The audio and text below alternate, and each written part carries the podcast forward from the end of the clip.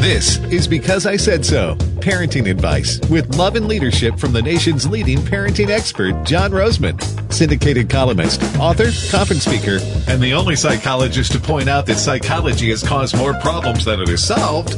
From American Family Radio, here's your host, John Rosemond. Hello, and welcome to another edition or episode, as you will, of because I Said So with your host, moi, John Rosemond, family psychologist, best selling parenting author, nationally syndicated newspaper columnist. What else do I do? I run around the country and speak at primarily churches and Christian schools, but my real qualifications are I've been married to the same woman for 48 and one half years. We were married when I was 20 and she was 19. Uh, one year later, we were a family of three. And her name is Willie. Her actual name is Wilma, but uh, I told her early on, I can't call you Wilma. I've just watched too much Flintstones to be able to do that. So she became Willie at that point in time. We have two children. Eric, who is a international corporate pilot, married with four children, and Amy, who's a homemaker and homeschooler and is married with three children. And so those are my real qualifications. Married for a long time, a parent for a long time, and a grandparent for 22 years. So anyway, welcome to another episode of this very politically and psychologically incorrect program that is carried exclusively on American Family Radio. You can Hear me every Saturday afternoon or early evening on American Family Radio in your area of the country at 5 o'clock Central Time. They like for me to say that because they're in Tupelo, Mississippi. I'm in North Carolina, uh, New Bern, North Carolina, in the downtown historic district. I'm not going to tell you any more than that. If you find my house, you can knock on the door and say hello. And I'm not kidding, by the way. I am carried on American Family Radio. Almost lost my place there. I do do that. I go off on tangents and down rabbit holes, but I, I seemingly manage to tie it all together most of the time anyway, which is uh, all that you can expect from a 69 year old guy these days. Anyway, what was I talking about? Yes, American Family Radio, Saturday, 5 o'clock Central Time, 6 o'clock Eastern, 4 o'clock Mountain, 3 o'clock Pacific. And I enjoy doing the show, and I hope you will enjoy listening. The show is, as I said before, politically and psychologically incorrect.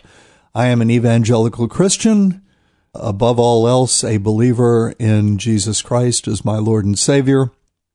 I do not believe in psychology. I believe in Jesus Christ. And I believe psychology is a non biblical, unbiblical, anti biblical worldview that Christians should stay away from. And uh, so, anyway, I'd like to talk about uh, because I am a psychologist, it gives me certain uh, privilege. And today I would like to talk about craziness. So, crazy, crazy. I'd like to talk about that concept. It is a relative concept. In other words, in order to speak accurately of someone or something being crazy, one must first identify the comparative standard of normal. So I maintain in that regard that since the late 1960s, American child rearing, what is now called parenting, has been going steadily insane. Today's parents, by and large, are nuts. What is my standard of parenting normalcy? Ah, it is my childhood. I was born in 1947, so my childhood ended around 1960, and the childhoods of people my age, generally speaking, there are, of course, exceptions. But most people my age or thereabouts, and older folks as well, of course, had normal childhoods. And from what I can tell, in America, a normal childhood goes all the way back to the founding. So, anyway, that statement then begs the question what criteria identify a normal childhood? Well, that is a great question. First, we, we baby boomers being raised by the so called greatest generation, and they were a pretty great group of people by and large, we were no big deal. We were little fish in a big pond. Our parents and other adults, in fact, took every opportunity to tell us exactly that. You are a little fish in a big pond, John Rosemond, my mother would say. My mother was a single parent for most of the first seven years of my life, a very practical, witty, and intelligent person.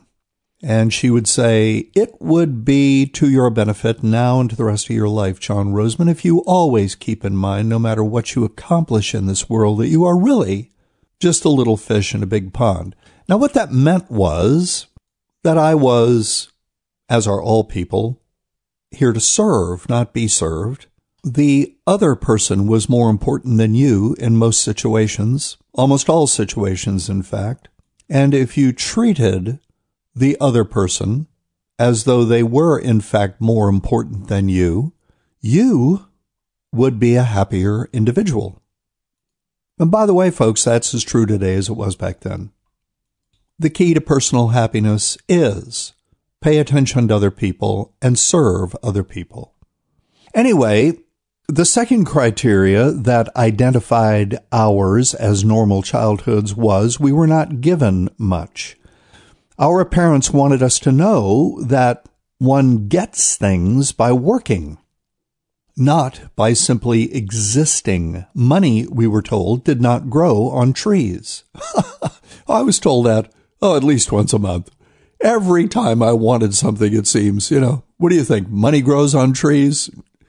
Well, it doesn't. Anyway, our parents, the so called, again, greatest generation, wanted to convince us that we would be able, once emancipated, to make better lives for ourselves than they were willing to make for us.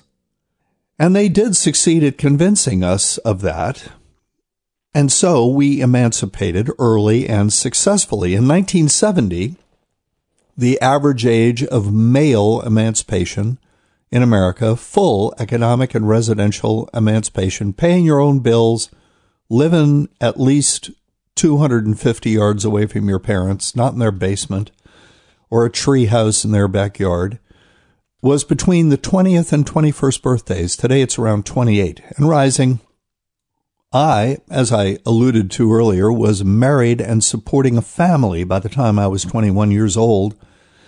Third, we were held accountable for our actions. When we did wrong things, no one defended us, not even our parents. We had no enablers. None.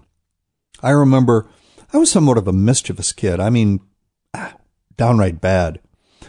And um, I, I was a huge behavior problem in the seventh grade. I mean, huge. I, you know, I wasn't disobedient, rebellious in an outward, overt sense, but I was disruptive in class. I was disruptive because I was funny. Still am, if you've noticed. And uh, so I, you know, I was the class comedian, not clown. The clown is silly. I was genuinely funny. I maintain, anyway. That may be uh, self delusion, but uh, anyway, I could keep the whole class uh, in stitches. And uh, my teachers did everything they could to get me to stop. And finally, after a conference one February afternoon, my parents came home, mother and stepfather, and told me that if I was reprimanded by one teacher, and I had about five teachers, between then and the end of the school year, that I would repeat the seventh grade regardless of what grades I had. And I was a straight A student, and I believed them. And so the next day I went to school, and in 24 hours, ADHD, oppositional defiant disorder, uh, and a host of other sociopathic maladies was or were cured. Fourth, we were expected to make whatever contribution we were capable of making to our families. This contribution was called chores which we did for no pay. Pay? we were on family welfare. Our parents funded our lives. They fed us, protected us, put roofs over our head, shirts on our back, shoes on our feet. We did not even ask for pay. Fifth, we were expected to obey and there were scary consequences if we didn't. Sixth, and along those lines, we were afraid of adults, beginning with our parents. Those six things, ladies and gentlemen, I, John Rosemond, parenting expert, those six things are not true of today's kids and haven't been true for quite some time. Today's kids are a big deal. They're given a lot. They're not held accountable for their actions. Their parents are enablers. Their parents pay them for doing whatever chores they agree to do around the house. And even then, they don't do them properly, but expect to pay anyway.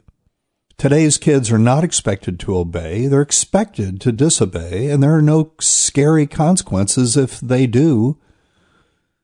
And today, instead of children being afraid of parents, parents are afraid of children. Again, I recognize that there are exceptions. I'm speaking in general terms, but I maintain that these general terms are accurate. And for all those reasons, I assert that today's parents are nuts. They're nuts. They fail to do what parents 60 years ago and beyond did and then they complain about the consequences of their own failures and believe, by the way, that the consequences in question, misbehavior on the part of children in various forms, is coming out of their children. Which is, of course, exactly what the mental health professions and Big Pharma want them to believe, which is exactly why so many of today's kids have diagnoses and are on drugs. Back in a minute. Stay with us.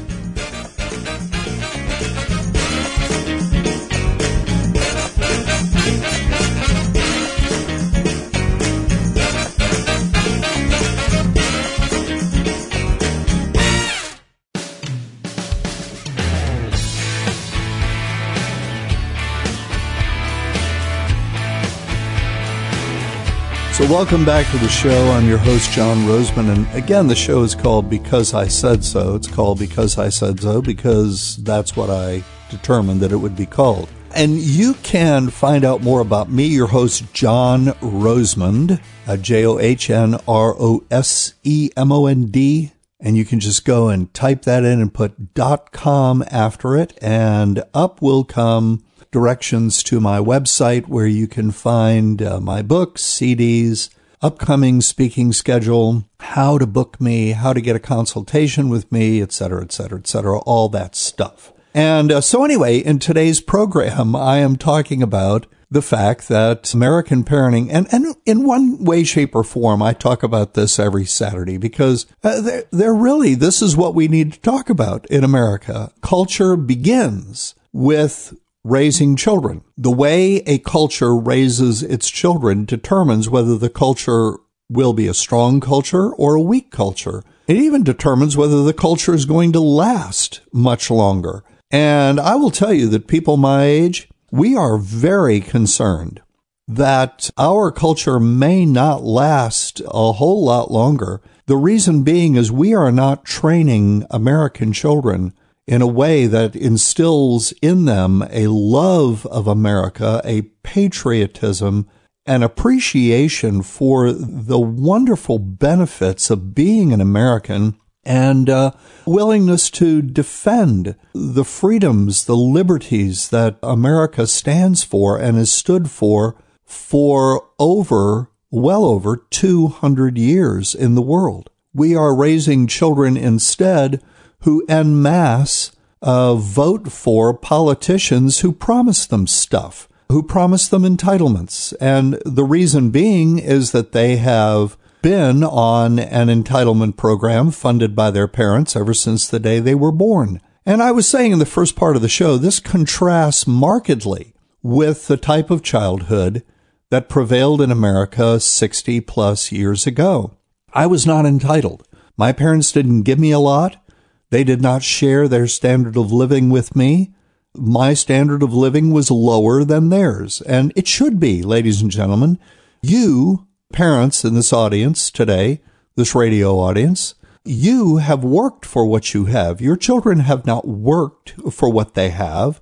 They have what they have because of you.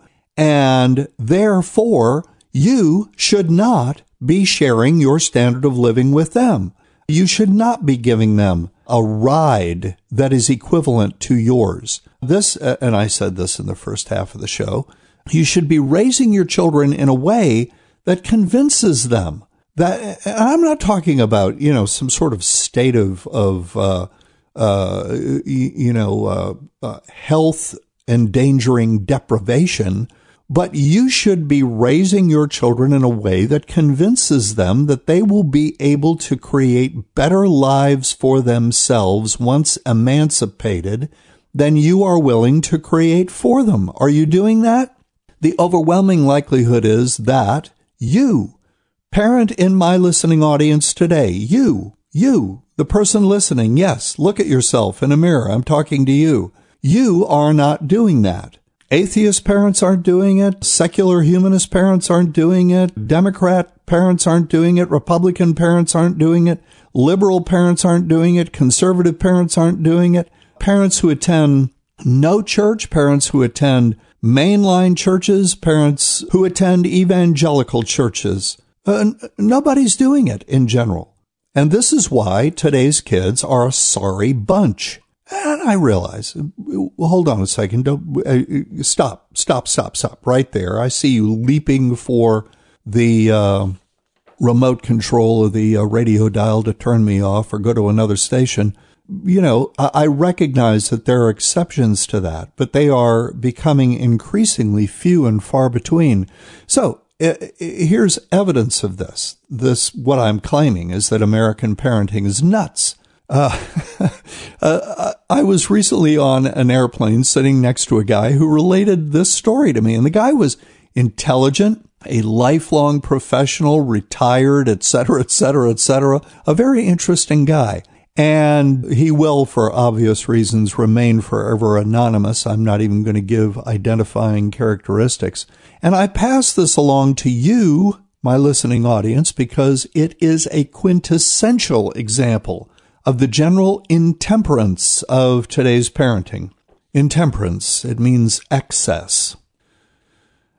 Okay, so the scene opens in the white collar home of a 14 year old girl and her parents.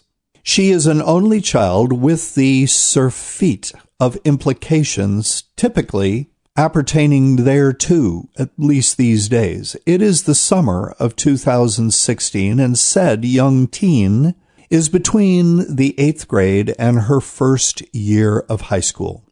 One hot and humid summer day, she tells her parents that she does not want to go to the high school in her district because her friends, all of whom play, as does she, on the same elite athletic squad, are going or go to a high school that is some 20 miles away in another county. She informs her parents that she wants to go to 20 Mile High also.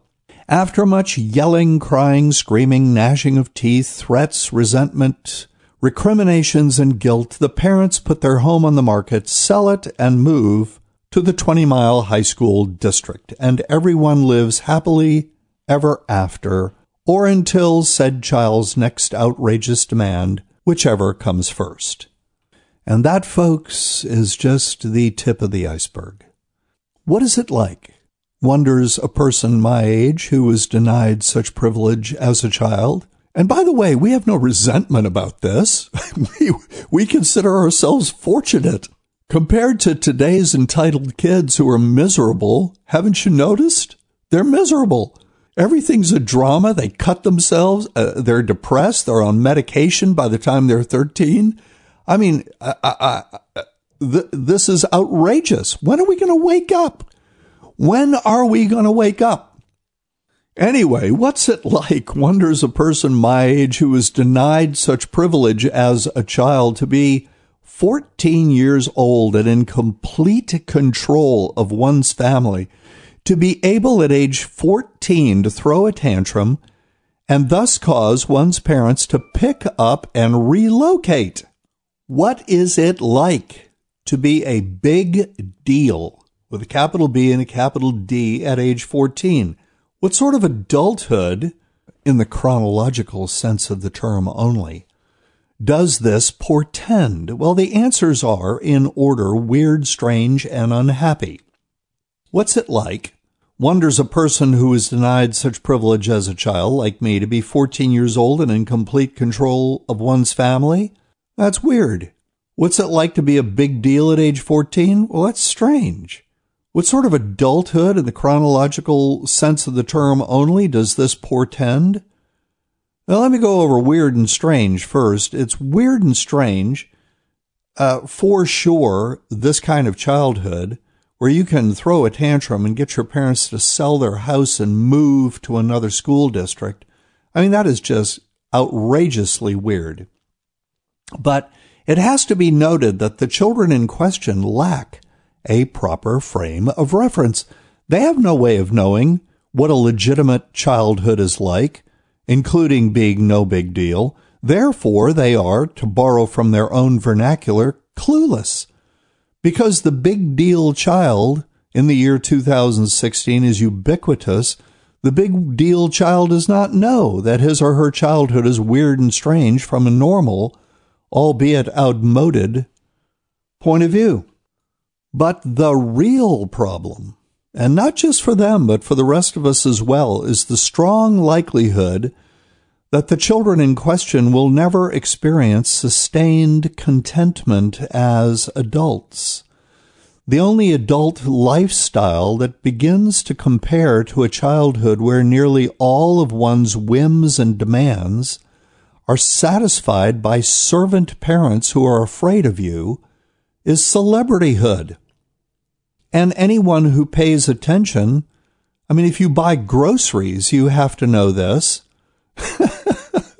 Do you know what I'm talking about? I'm talking about passing through the checkout line and seeing those absurd magazines with, you know, Kate and Brad are now dating. Woo! And Angelina's got a psychological problem. Well, wow. Uh, no one would have guessed. anyway, anybody who is paying attention to the world today, which, uh, you know, I do somewhat reluctantly at times, must be aware that celebrity and contentment are hardly synonymous. Paul talks about contentment. Let me guarantee you, Paul was not talking about celebrityhood. It's in Philippians. Go read it. Anyway, I have long noticed that a good number of children now known as millennials seem to believe, and I've said this before on the show, but it, it, it bears repeating, seem to believe these millennials, eh, what is that, 18 to 35, something like that, seem to believe that a life without drama is a life without meaning. And I'll extend that down to 12 years old. That people 12 to 35, and I'll extend that up to 40, seem to believe that a life without drama is a life without meaning. That's pitiful. Anyway, because life is not a drama, they manufacture it out of the mundane. Every insult is a cause for drama. Every conflict is a cause for drama. Every disappointment, every bump in the road is a cause for drama. And folks, this is the inevitable consequence of a childhood that is high on indulgence and short on responsibility. 50 plus years ago, parents took opportunities to remind children that they were just little fish in a big pond.